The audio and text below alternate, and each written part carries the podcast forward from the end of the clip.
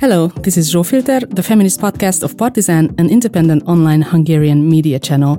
My name is Zsófi Balog, and my guest today is Helen Taylor, Vice President of Impact for Exodus Cry, an international organization committed to abolishing sex trafficking and commercial sexual exploitation.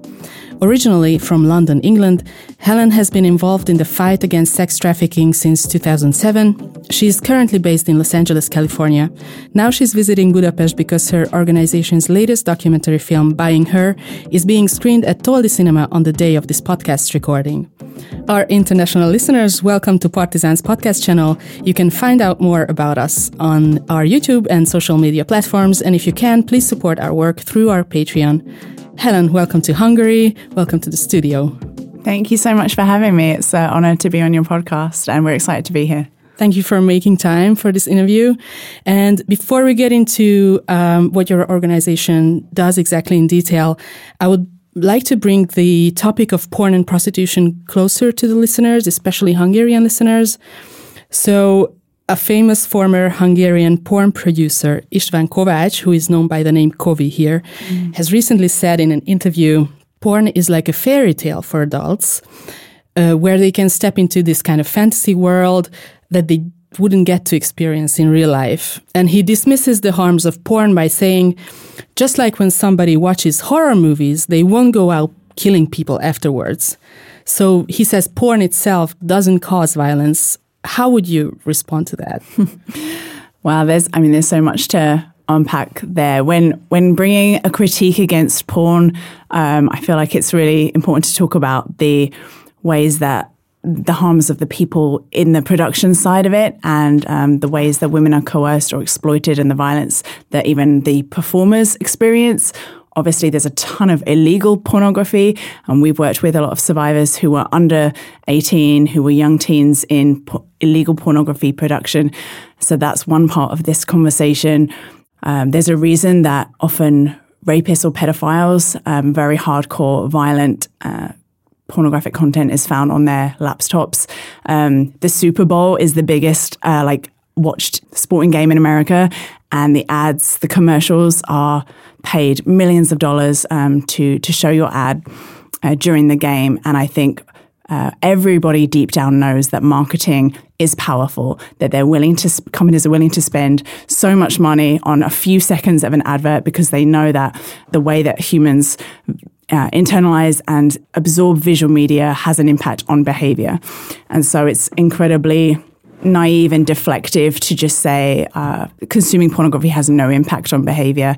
And, and that's just not at all what we're seeing. And then the other side of the exploitation in porn that um, our organization has been particularly addressing the last three years is the distribution side. And so, so much of porn that isn't made in studios in like Hollywood, where we're from, in, in Los Angeles, is uploaded under the like the uh, YouTube style of pornography on tube sites, where it's um, amateur style or homemade videos or illegally taken videos against people's consent, and these websites don't verify um, age or consent. And so, three years ago, our organization began to really expose how the website Pornhub was not verifying um, Asian consent, and that resulted in them having to delete 10 million videos, 80% of their entire website. So there's like those three angles of the the harm to the consumer, especially the child, and the um, real ethical problems in the way that pornography is made and distributed. We can get into your campaign Trafficking Hub that you just mentioned against. Uh,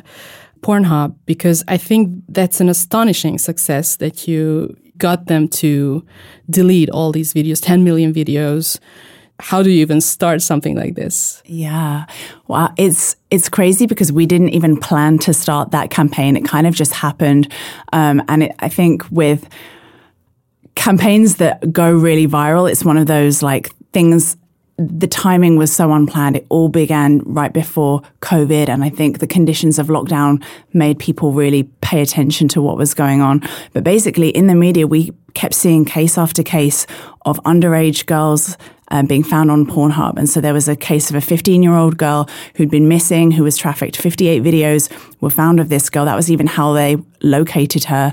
Um, and 58 videos under a verified account on Pornhub were uploaded. And um, my colleague at the time, Laila Mickelwait, was uh, reading story after story about these um, really disturbing situations and began asking the question like, how did these videos end up on what at the time was considered the most mainstream porn site.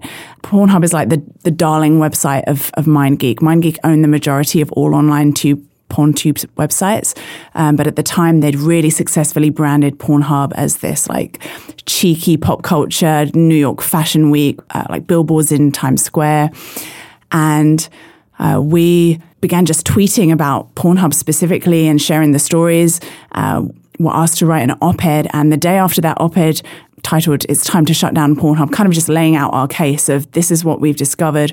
And um, Laila realized that to upload a video, all you needed was an email address. And so they weren't verifying meaningfully your age or consent in any way. Anyone could upload um, something and it wouldn't be checked. And f- for these websites, they just want them like the most content possible. So it's not in their interest to do um, vigorous moderating, we, we later discovered.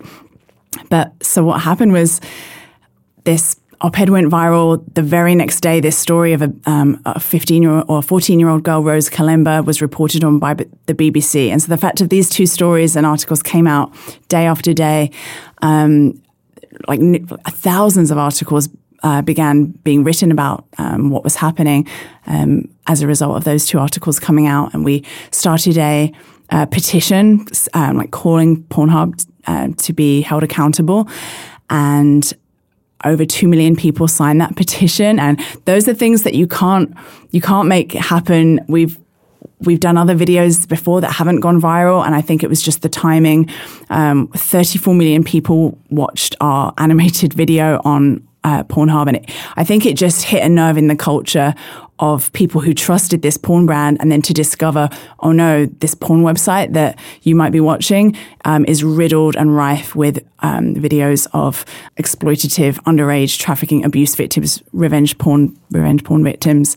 Um, and so then it just one thing led to another, and we were thinking strategically, like what is it going to take to hold them accountable? And we had some different strategy meetings and the power of social media, I really feel like this campaign um, highlighted to me how um, when people get involved and share on Instagram and um, these petitions online, that is how the word gets spread around the world. And past abolitionist movements to get thousands of signatures would have taken them um, years and going from town to town and that's when technology can really be used for the the good to be able to share um, what's happening. And so, basically, by the end of that year, um, the, the New York Times reached out an investigative journalist, Nick Kristof, who'd written about the topic of human trafficking. He heard about what was happening through our campaign, reached out, did his own investigation. He interviewed um, survivors and really discovered exactly what we'd been saying as well. And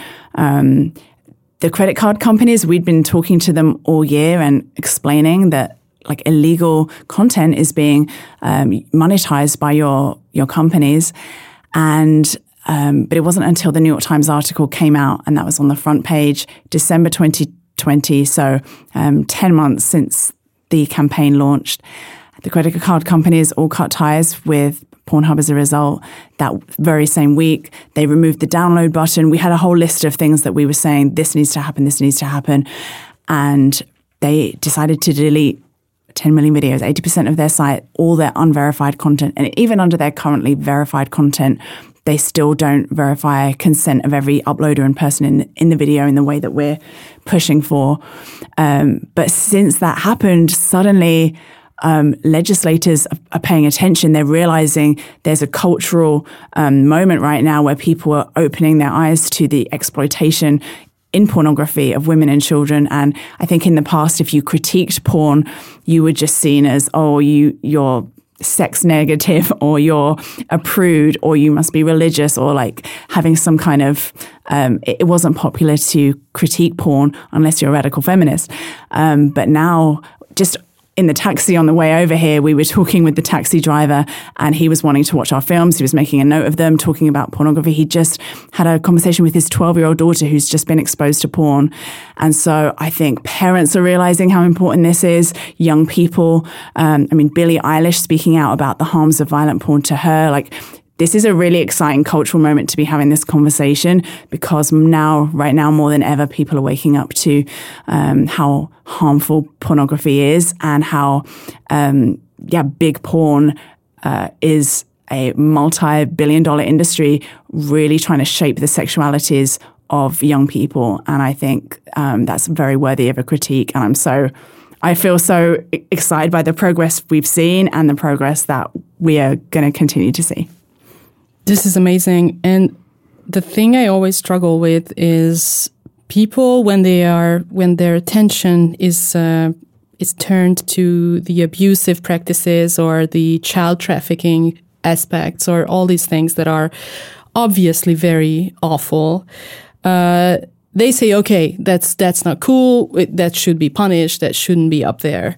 But in general, they say, well, but porn is fine. Like the the idea of porn itself is fine, um, even though uh, most of the porn that is, is is easily accessible, even for a child, contains just straight up rape of women yeah. and and just uncomfortable scenes uh, straight you don't have to look for it you don't have to it's not in a in a little corner of the internet um, hardcore violent porn is mainstream now, but people are somehow not catching up. I mean, by people, I mean people who watch porn obviously know this, but just don't want to say they have seen that and they use it and they consume it all the time. Mm-hmm. And people who don't know are just, I, I feel like they are still so naive about what porn is because they just remember the VHS tapes mm-hmm. or the or the magazines or whatever, or they say, yeah, but I mean, you can just somehow um, be aware of this, raise some awareness, and you know, well, surely children are not watching that.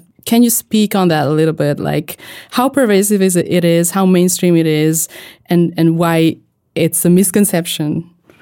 Yeah, I mean, anyone who spends five minutes on the homepage of Pornhub realizes that gang rape, violent, aggressive acts against women. Um, like the, there's lots of studies that have shown um, that the majority of what is on current mainstream pornography websites now, um, between 70 and 80% of it is has at least one of five aggressive acts towards women, such as choking, suffocating, um, hitting them, pulling their hair. And um, that's become so normalized to the point where teenagers, both boys and girls, that's how they're learning their sex education. And um, we interviewed on our podcast a nurse who um, deals with sexual assault cases of children and young teenagers in this hospital. And she said a lot of the sexual abuses of, of cases of uh, teenagers are extremely pornographic in nature. And she's like, the the abuser was a 13 year old boy or a 12 year old boy. Where is he getting these ideas um, from? And it's the, the peer on peer child sexual abuse as a result of um, young people being exposed to porn is really important to um, talk about the, the violence, like the trajectory of porn from Playboy in the, the 60s and 70s to now is so huge. Um, we actually just screened one of our documentaries before the, the House of Lords in the UK. There's an online safety bill that they're trying to pass that would bring in a lot of amazing protections for, for children um, online, including pornography sites. And um, there was this feeling like we we need our current politicians to understand what we mean when we say porn. We're not speaking about a soft core Playboy magazine, and everyone listening should also know that Playboy is rife with exploitation of women. Like Playboy, there's nothing good about Playboy. Um, but compared to what we are, where we're at right now with what children are being exposed to online, um, we were just yeah talking about this before, and how the utter violence and degradation and strangling, um, the, the violence against women um, and the, the BDSM, the hardcore acts. We made a three part film called Beyond Fantasy. This was the, the first episode was what was shown at the House of Lords. Um, that episode focused on the fetishization of um, children in porn. So a girl might be legally 18, barely legal, but she's sexualized with lollipops and a teddy bear and braces on her teeth and made to look like a child and how the the schoolgirl fantasy is really problematic in how it sexualizes youth. And then we made another episode on the rampant STDs crisis in porn and how that impacts the performers. And then the third episode was all about um, the extreme hardcore violence in porn and how ra- rape is really happening in porn. And um, producers and directors are pushing past uh, performers' boundaries every day in porn. Um, the um, the contracts that they sign are woefully inadequate in ex- explaining to them what could happen. And we had one director tell us on camera, like, my goal is to figure out what her boundary line is and to s- smash past that and capture her shock and her pain on camera. And I see it like a hardcore sport. And then um, we're reading all the the violent hardcore titles of like you know um, babysitter gets effed by the stepdad and like all, all these like titles of scenes that are depicting what we would in every other context in our society consider to be illegal sexual abuse, but somehow pornography, um, by putting a camera in the room, normalizes this, celebrates this, and anyone who critiques it is somehow shamed. Like this is absolutely ridiculous. The porn industry um, is gaslighting the world, is gaslighting women and young people growing up thinking that this is normal sexuality. It is not normal. It is harmful, and it is destroying um, the brains and sexual templates and bodies of our young people the gaslighting aspect is so important because I there is this you know trope of the wife who who finds the, the husband watching porn and and women have been shamed for like decades and decades yeah and they are called prudish or whatever they are just not up to the um, i don't know cool and sexy thing of watching porn with a husband.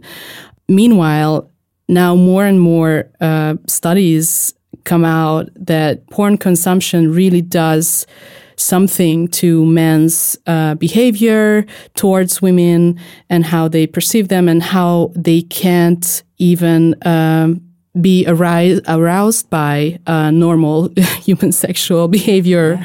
and healthy sex.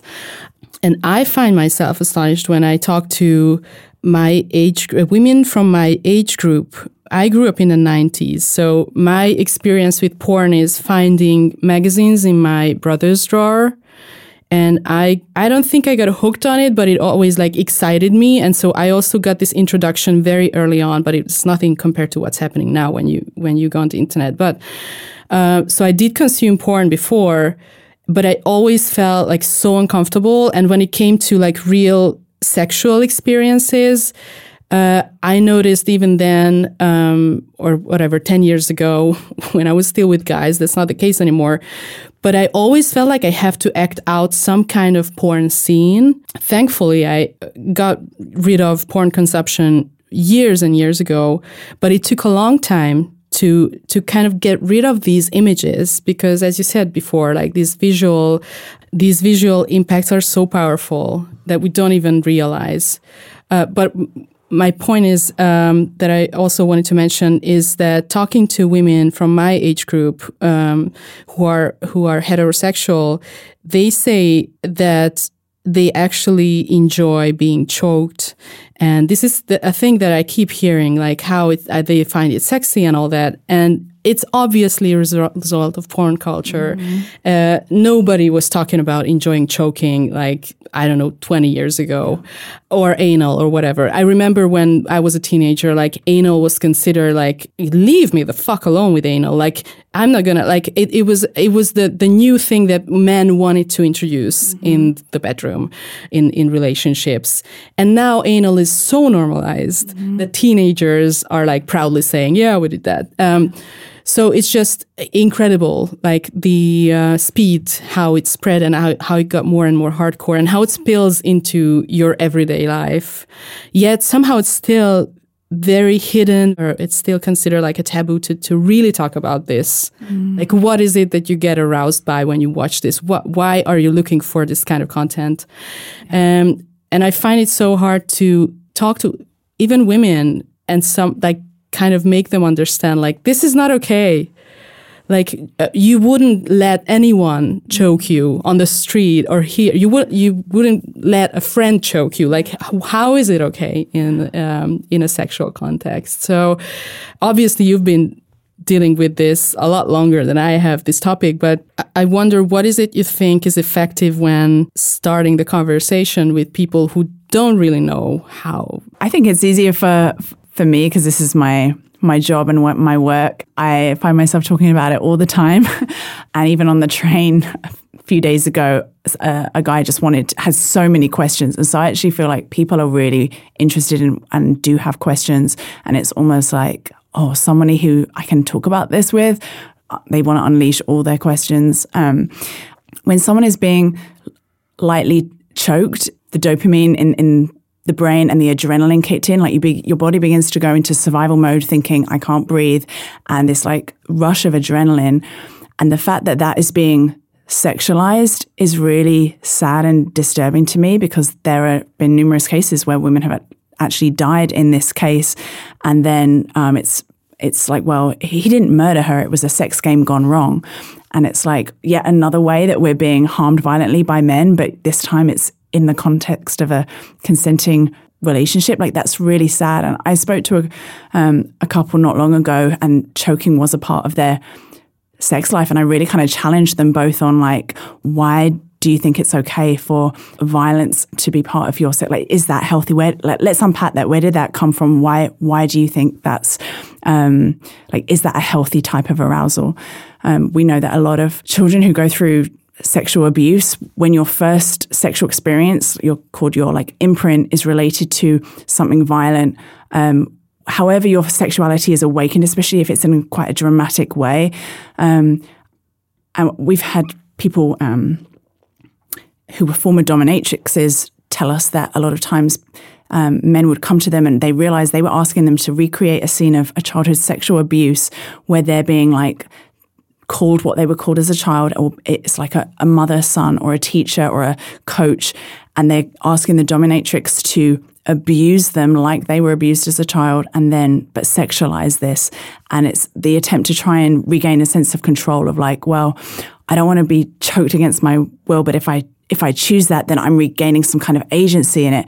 And i feel like that's such a twisted and warped perception and we need to be able to be more bold about challenging violence as part of a healthy um, sexual life. Like it, it doesn't um, make it more exciting or loving. It's actually really harmful and disturbing. And we've had many men send us messages saying, my, my girlfriend has asked to do this, but I don't want to choke her. And where is this coming from? And exactly like you said, it's porn teaching women that this is what men want. It's porn teaching men that this is what women want. And so they are choking them during sex, often without even um, asking their permission. And we're like, let's normalize um, non-violence in sex and mutual agency and healthy boundaries and consent and like love and affection that is anti-violent. I think in so many other cultural contexts, it's socially acceptable to critique violence and somehow not in sex, where it's causing some of the most damage to sexual relationships. And we made a documentary called Raised on Porn that's uh, free for anyone to watch on YouTube. And during that documentary, a girl shares how her first sexual relationship, age 16, the, the guy was watching porn and said that his biggest fantasy was like this porn scene that he would watch the girl being punched in the face to the point of getting a nosebleed. And then he would finish on her face, and it was called a cherry sundae. And she was so scared that he was going to do this. And he said, Oh, no, no, but the whole thing is that I don't tell you when I'm going to do it. It's like, it's a surprise. And she she broke up with him, of course, but she was like, this was a good guy until we started watching porn and thinking that this was normal and this is what women, girls want. And it had been so sexualized in what he'd been watching as an addiction. Um, so I feel like for anyone wanting to start this conversation, I mean, the documentaries we make are for to educate people, to help people understand the impact of porn exposure on the brain, on relationships, on our world, on society. We want to be able to empower people in how to critique what's happening right now and for people wanting to understand more like educating yourself um, and knowing that it's it's okay to critique what's happening in our culture and push back and challenge and do that boldly and if anyone says well you're just kink shaming i'm like um, I will uh, happily kink shame a lot of things that I believe are causing women and children great harm in our culture. yeah, that's what I want to say. Yeah, I kink shame. yes. yeah, it's amazing that you're somehow edgy by saying that you just want to have like normal sex without violence. and like, what, what is happening? And yeah, there's this yeah vanilla. I joke with this word, like I use it as a joke. Like I, I just I just like vanilla sex. Like I'm lazy. I want I want to be comfortable. Just leave me alone with the fucking acrobatic. It, like I don't even want to like do gymnast. Like just and you know and this is something that you know your friends are like oh, really? Like you don't even want to try the thing and the other thing and and the next thing? I'm like no. Uh, i finally like I, f- I finally grown up enough to like let go of these you know like all these things that were like somehow expected and all these like adventure seeking in sex. And i just i had to realize like i don't want adventures. Like i want to be comfy. I want to feel good. Like i thought this was the point. Anyway I want to talk a little bit about your film that is being screened right now, Buying Her, uh, Megvettelek in Hungarian, because I think it's so Im important in this film that it connects porn consumption to uh, buying prostituted women. Mm -hmm. um, and porn and prostitution is usually talked about like separately. Like you talk about porn and then you talk about prostitution, human trafficking. I loved in the film that it's it's really it brings it all together because it's the same it's the same topic basically. And also I found that not everybody is happy, even in feminist circles, about this film because it focuses on men, which I find interesting because I always thought that we always talk about victims, we always talk about uh, women and how women can fight this and whatever. And finally, you know, there's a, a film and there's a project that focuses on men and how they can, you know, talk to each other. Did you meet this controversy or this like debate or did you did you have to like respond to this? Yeah I think it's such a, a picture of even like our culture and how polarized things are. And as an organization, we're abolitionists. We want to end demand. We believe that if we want to reduce the supply of trafficked women and children, we have to look at the like we use the the analogy of a tree of like the the the fruit of sex trafficking. If you unpick and assist out women and children from se- uh, from sex trafficking, imagining that's like plucking some fruit off this tree, um, the branch will grow back. If you arrest a human trafficker, that's maybe cutting off a huge uh, three branches, um, rescuing lots of the fruit. But again, as long as there is a, a demand, the, um, there was there's a financial incentive for the traffickers to traffic women. The trunk of this tree you could call the the system of organized commercial sexual exploitation, prostitution, pornography, uh, stripping, the the business and cultural system of of of the commercial sex industry. Then the roots are um, demand which thrive in the soil of the pornographic culture that feeds demand. So it's all connected. And we really believe if we want to make a significant dent and impact in how, in reducing the supply of women and children trafficked for sex in our world, we have to go after demand. And that looks at means the sex buyers and pornography. And that looks like campaigning around both of those things and legislating around both of those things and knowing that the marketing force, pornography is the marketing force that leads buyers to buy. Um, I think what made our film controversial is that we we humanize the buyers in or we tell their stories in order to understand how they got there. Like we can't ever prevent something if we don't understand the journey to getting them there. So we we try and unpack their childhood stories of what led them to become sex buyers. And every single man we interviewed was exposed to hardcore violent pornography at a young age. And obviously not every child who is exposed to that goes on to become a sex buyer, but in the case of every sex buyer, that was a part of their trajectory and story. But every single man we interviewed, the reason they had the courage to go on camera and share their story with us is because they're former buyers. They've all gone through a form of rehabilitation and now recognize the real harm it brought on them, their families, and our society and the victims. And so they told their stories on camera with the hope of it shifting the behavior and it making a difference. Um, and so there's a, a, kind of a hope at the end of the the film, like um, it's possible for men to be rehabilitated and to stop becoming sex buyers. And to me, that's a really hopeful message that our movement really needs to hear. Like, rehabilitation is possible, prevention is possible. Like, how can any of us really stay in this work long term if we don't believe it's possible to prevent and to change?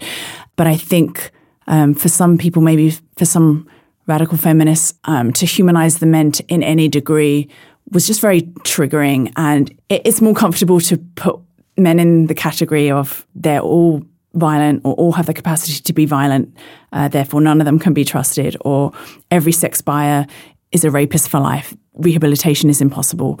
And I have met some survivors who don't believe that a sex buyer can ever change their behavior, but because one of the men from the film actually toured with us in the US, and he's been out of that life for nearly 40 years, and he really wanted to um, just bring that in-person apology, and it was very powerful for survivors to to hear that from him. But I also really understand the way that a, a survivor is on their healing journey and how they relate to to men or sex buyers. That is completely up to them, and I can understand like a film such as this brings up so much raw emotion and if they misunderstood or thought that we were trying to present these men as as victims and absolve responsibility like absolutely not. We're calling for accountability. We want to want the nordic model the swedish model of law to be passed in every country in the world that uh, makes it a felony level uh, crime for a man to be a sex buyer that is the law we 100% support as well as decriminalizing people exploited in prostitution. But even beyond that like i don't want a man to just go to prison for a, a, few months and then go back. Like we want to go deeper. We want to set, find out what's the root of shame, what's the root of that behavior. How do we call for a whole cultural transformation? So the law is a part of that. The criminal deterrent is essential, but beyond, even beyond punishing, we want to. Uh, bring a cultural shift. And so the film, I love that it ends on that note of hope.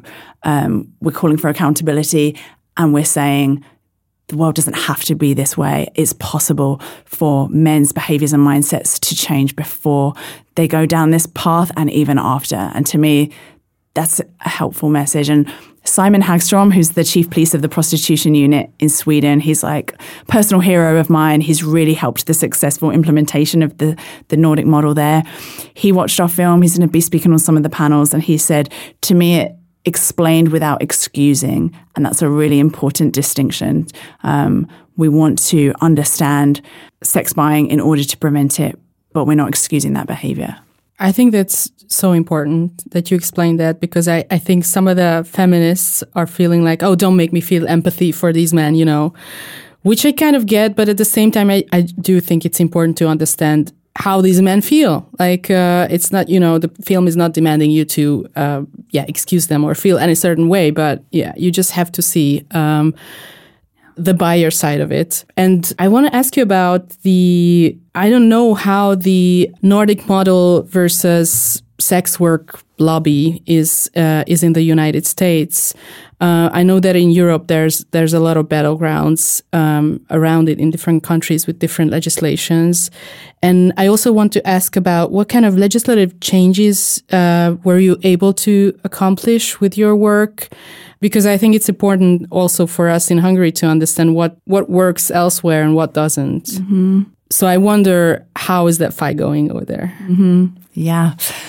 Well, I mean, so starting here in Europe, um, for those who don't know, the the Swedish the, this law that we've just been describing, it started in Sweden 23 years ago. It's passed currently in eight countries. So um, Norway and Iceland, which was why it began being called the Nordic model, and then in Northern Ireland, Republic of Ireland, uh, Canada, France, and Israel. And there's a few other countries that have been uh, looking at it, the European Union a few years ago came out in in favour, saying that this was, um, to me, it's like the minimum law. It's like the minimum law that needs to happen, and then the successful implementation of training the police to do um, better and more prosecutions. Um, so, sex buyers, traffickers, pimps, third parties, brothel owners, that side is all criminalised. Um, and it's an abolitionist law in that it's seeking to shrink the sex industry, reduce demand. Um, I mean, our film really asks the question: Is it what what is taking place in prostitution? Um, what is this power dynamic happening? And is it should it be legal for a man to buy someone in the sex industry?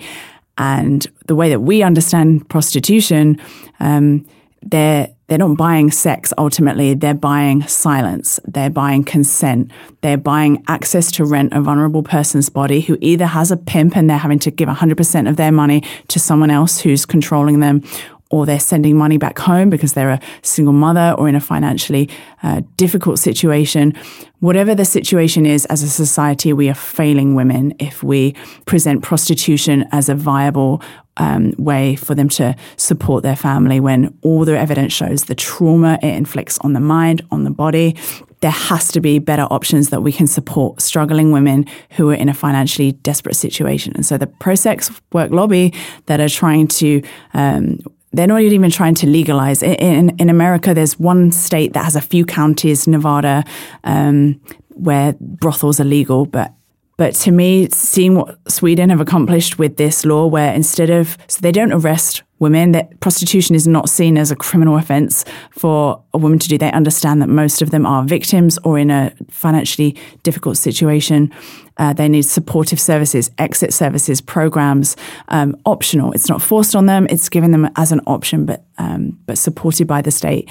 And then for a trafficker, if you're a trafficker, maybe in Hungary, thinking would I traffic um, these 20 girls to Sweden where I would be arrested and my uh, all the clients would be arrested, or I could take these 20 women to Berlin where it's all legal and I wouldn't be uh, as easily criminalized because I'm presenting myself as a manager. And so we we were we're going to be screening this film in in Berlin. There's a big abolitionist movement in Germany right now that's wanting to um, overturn legalization that's seen such a like where where you legalize something, you really do normalize it. And so you have between one and 1.5 million men in Germany every day who buy sex, and laws are really important when it comes to prostitution. Um, I don't believe that men should have the legal right to purchase the consent of a vulnerable person. Um, uh, I like when we're talking about the rights of people when it comes to prostitution. This always comes down to the the right of the the man because he has the money, the power, the agency. He's in control of this exchange. It's nothing to do with what she wants. Like prostitution is the most extreme form of um, harmful sexuality for women. Like she, it is nothing about her pleasure, what she wants, what she's interested in. It's all about him, and she has to cater to his demands from a menu he's buying a sex slave experience from the pornography he's watched, the fantasy he wants to act out. He's buying a power dynamic where she is his slave and he is in control. And the, the mental hit that he gets from that sense of power that our film, the men on camera share with us. Um, and so in the anti-trafficking movement, we're always talking about the, the victims and then the dramatic act of human trafficking and how horrific that is. But so the supply wouldn't exist without the demand. And so we really want to be bringing up this conversation of, okay, just even saying this exact statement if every man stopped buying a woman and child in sex today, sex trafficking would end today. Like, we know that's not going to happen overnight, but let's just pause on that concept for a minute. What do we think about that? What would it take to get there? And a lot of people think, well, it's impossible for men to not buy sex.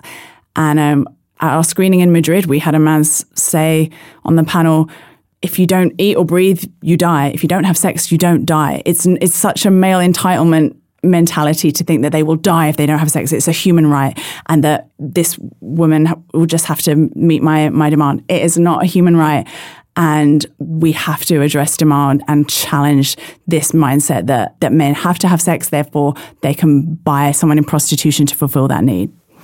Absolutely, and I think it also cuts to that conversation between partners in a relationship where, you know, the woman would ask the guy to choke her. And I, I used to facilitate um, these workshops in schools with the um, feminist NGO I worked for, um, where we were talking about sex and healthy sexual relationships and all that and red flags in relationships. Mm. And this this question kept coming up like, you know, but what if she wants it? Like what what if she's like really this is what she enjoys and she this I want to I want her to feel good and all that. And we were like asking questions from them like why do you decide to do that even though she really wants it, you have a decision to make. You can decide not to do it because you don't want to do it. Mm. And I feel like that that shift needs to change because in the film also where these uh, where these buyers talk about you know how the prostitute was approaching them and and she looked like she's enjoying it and she really wants it and obviously she's doing it for money but it's part of this fantasy obviously they have to sell uh, these pimps uh, the women will uh, mm-hmm. appear like it's the girlfriend experience or whatever but i think men have to yeah think differently like should i do it mm-hmm. is it is it okay to do this um, and then when they talk about how they actually never cared about uh, the fact that the women might be uh, trafficked or not, or or if if uh, it's good for her or not. So the entitlement part of it, I think, is really important in the film because these men say it out loud and clear that they do not care what they what the women experience is. All they care about is their fantasy to be fulfilled, what they saw in porn. And there's like this really powerful sentence that um, the prostitute is the manifestation of porn, with, which I think was really mm. uh, powerful yeah. because it connected all these, I don't know, attitudes and the mindset of men to what they will actually be willing to do, even if it's harmful yeah. to somebody. Yeah. It, it's, it always dehumanizes the woman. She's not seen as an actual person. She's seen as the fantasy, the manifestation of their pornographic desire. It's, they, they frequently say, yeah, it's all about me, what I want. I'm not thinking about her. And so every one of them that was asked, would it have mattered to you if, if you knew she was underage, if you knew she was trafficked? And they were like, well, you just, you don't want to think about that. You look past that. Um, what only matters in that moment is is how I'm feeling inside and what I want.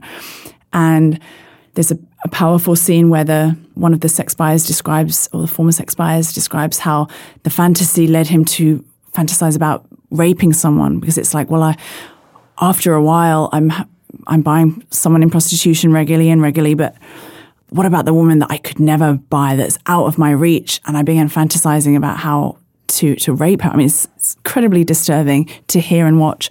But I think that's another important part of this conversation. Is uh, some people genuinely believe that watching pornography or um, being able to buy someone in prostitution prevents men from then raping the regular civilian women out in society when it's actually not true at all. And men who buy women in prostitution are more likely to be uh, rapists or murder a woman in prostitution or like they are regularly dehumanizing women.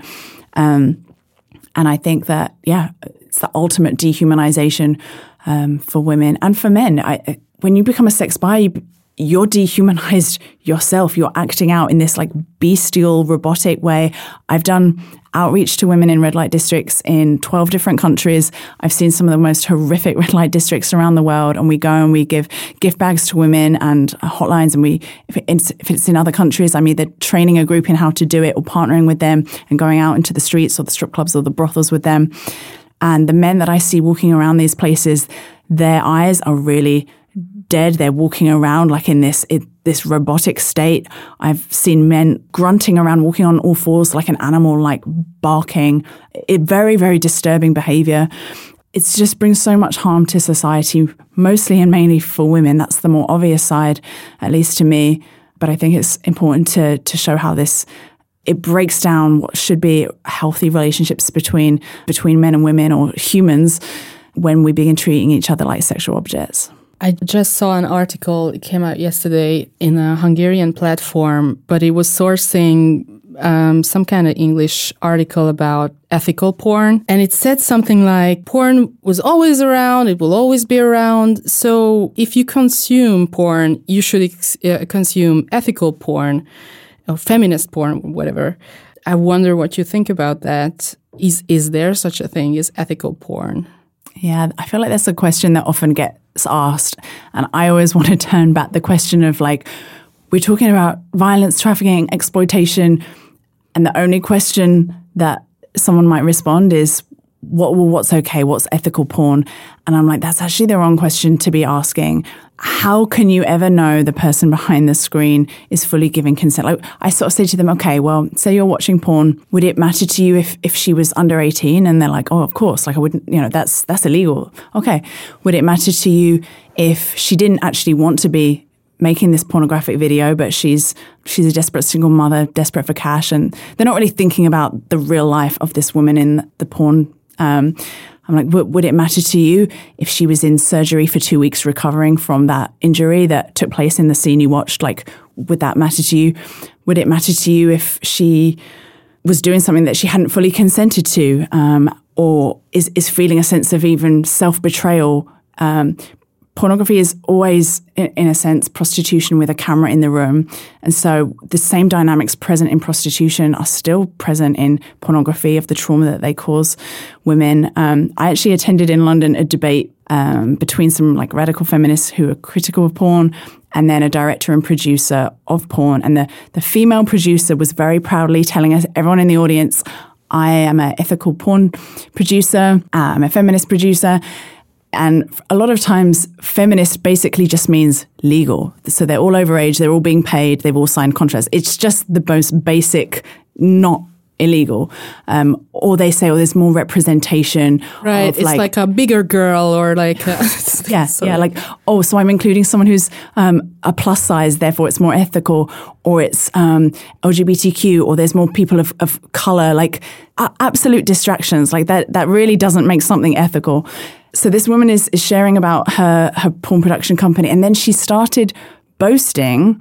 In a, she felt very proud of this. She was saying that the women that I have employed in my porn sets. Um, some of them are immigrants, are refugees. They were uh, fired recently. They are. Um, I'm providing jobs to some of the people who need it the most.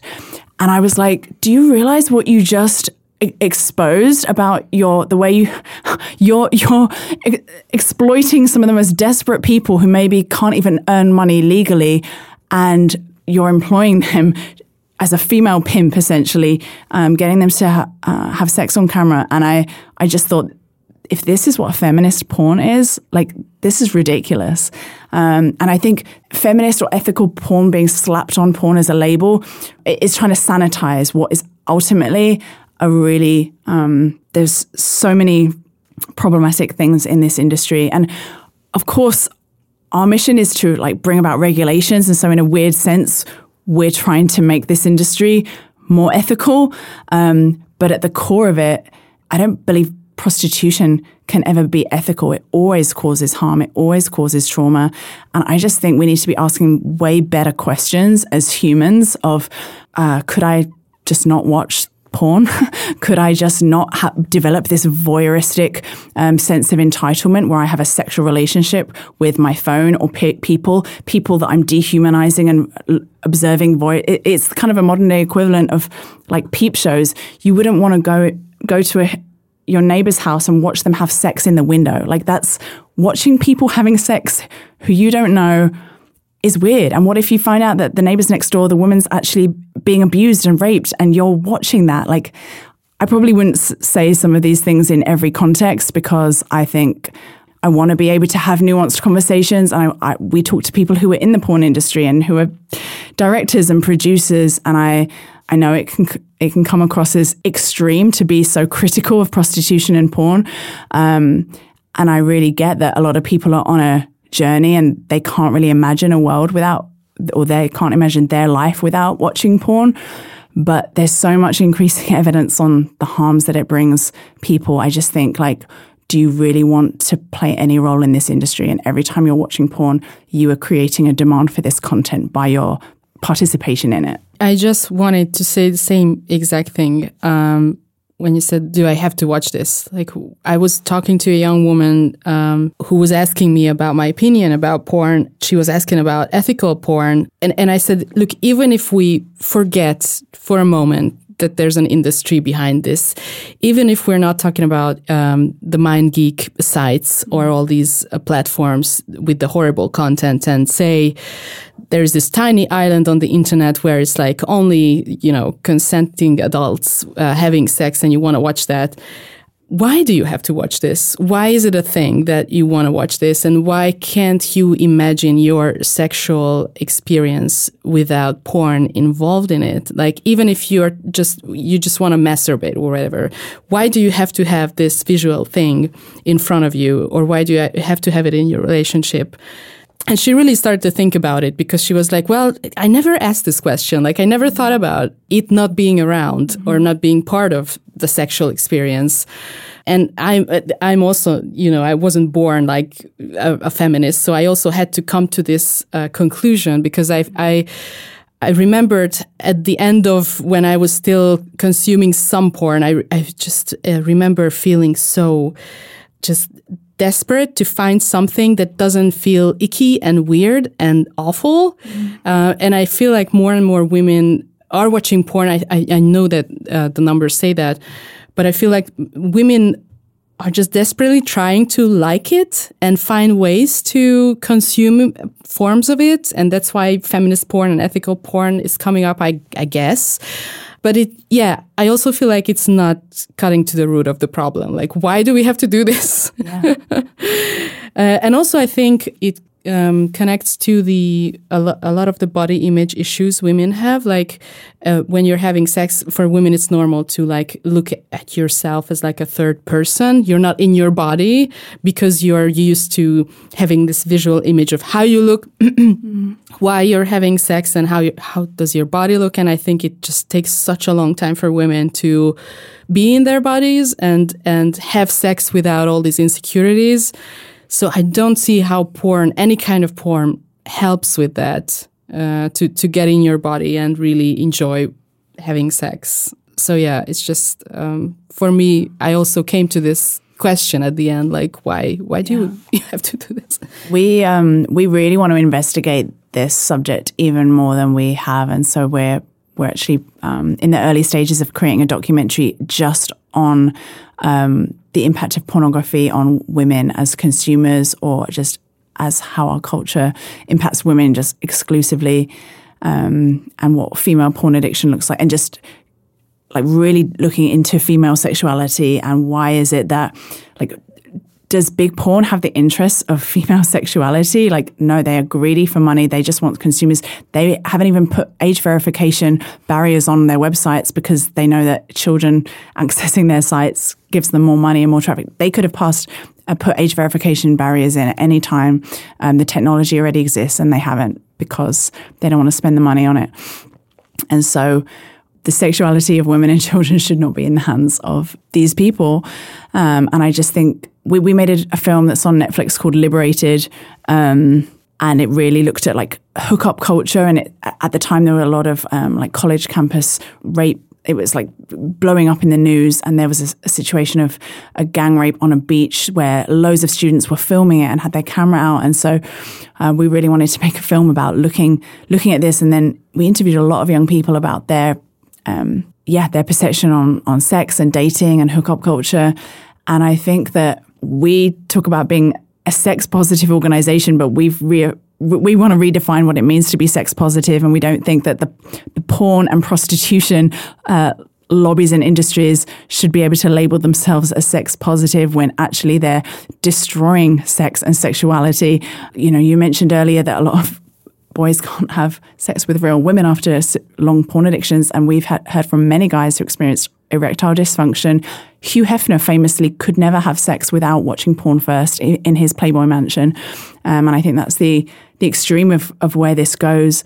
It was it's so deeply unnatural. I, imagine it historically, a boy or a man has never had so much visual access to to naked women to the never had so much choice comparison like what it's doing to his brain and um, the, the twisted sense of, of fantasy and reality i think that we're in the age of the internet the generation growing up has more um, like access to the most violent porn than we've ever seen in history.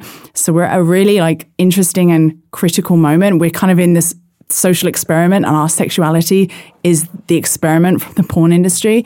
Um, Pornhub are very, very proud of that. They, they boast of having the most the most data on human sexuality in the world. They brazenly sell that data and capitalize on it and release these reports every year of all the different countries, the different type of porn they're watching.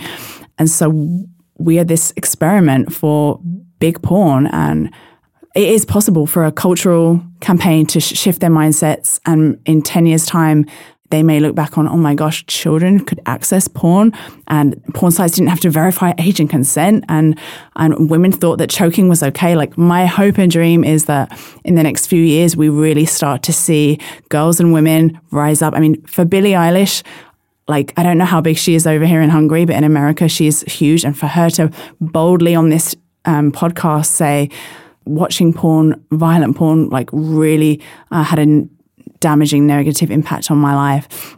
As a result of that, this one senator who was inspired by that, who was inspired by seeing the way that we were bringing or encouraging lawsuits against these big porn companies, um, called for age verification so that you couldn't you can't access porn under the age of 18 without like a th- putting in your ID through a third party encrypted app.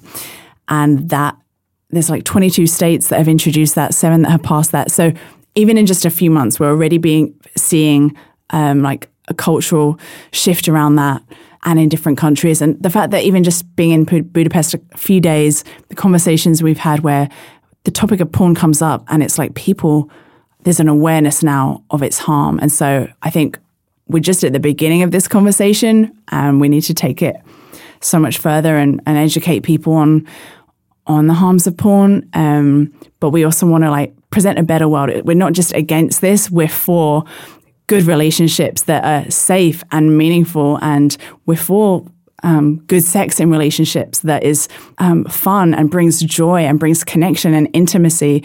Um, we're for healthy relationships. We're for healthy child development. Uh, we're for healthy girls, healthy women, and healthy men. Um, and so I just see um, the extreme damage that pornography has brought on all these sectors of society. And I think it's time for the industry to be held accountable. And we're, we're seeing a lot of stories come out and be, yeah, it, it's a very interesting time, put it that way. and I want to add to that because it's an interesting time also because we're, I guess, starting the AI age. And I don't know if you think there's a way to prepare for this uh, how that will further uh, harm women because I think that's that's just such an unthinkably big problem that I don't even know like how to. I'm sure you have thought about it, but I don't know. Yeah, we had internal conversations uh, a lot in the last few months about about that, and I know someone who um, works in AI, and he he's like nervous because he's like it's not like the people behind this are the most ethical. They don't have the the ethics of humanity in mind. It's I, I feel like we're on the precipice of something that we don't know how bad it could be, um, and they're already bringing in like talks of, of bringing in regulations before it's even got to that place. Um, what I, are yeah. what do you think are the things that we should think about like for instance putting uh, you know a, a, woman's face over a video because deepfakes have existed mm-hmm. of course but this is like another level where you yeah. can't tell if it's exactly. like a real person or not exactly like what else do we or regulators should think about you think yeah i mean i'm i'm not a tech expert politician when it comes to this um, but I think just exactly what you said, the fact if it is true that it's going to be impossible to differentiate what is a true image from a false image. I mean, the, the impact on um, the news, on journalism, on on pornography, on on anything. It's like truth goes out of the window. What is true anymore? You can't trust anything. You can't trust anybody. Um, and there's already companies that are uh, offer s- send us an image of your a woman that you desire to be with or your famous uh, your favorite uh, celebrity and they will um, create a pornography video from that that digital image, and it's that's already illegal. Um, there was a we interviewed a survivor of what was an iCloud hack leak. That was one of the first situations where a lot of celebrities had this happen to them. Of their private images were um, hacked on their phones and then leaked. But imagine if online are all these videos of of celebrities as porn stars. I mean, um, I can imagine there being a lot of people who would want to be suing AI companies for that. Um, I've actually had um, two pimps try and make pornography of me um, when I exposed their trafficking ring, and they were sending it to me, and they were messaging friends and family. To this day, I don't know um, who they sent those to, but I remember just thinking, "Wow, this this is how traffickers." Are so used to weaponizing women's sexuality against them.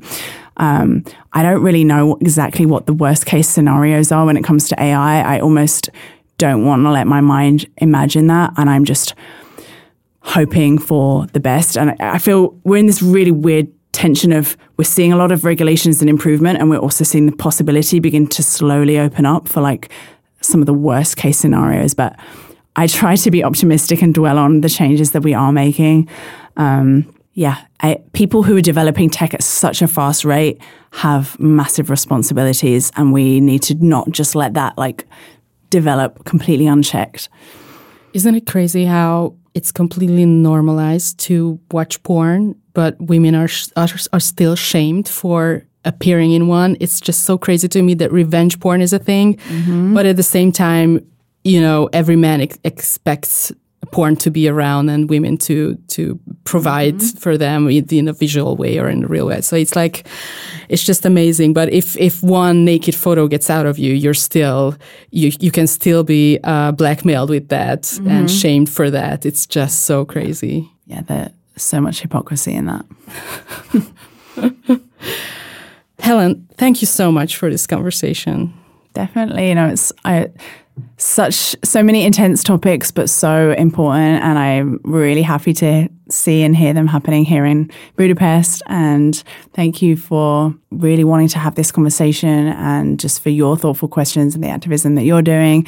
And for our film screening tonight i'm i'm excited and curious to see what the uh, what the outcome and the impact is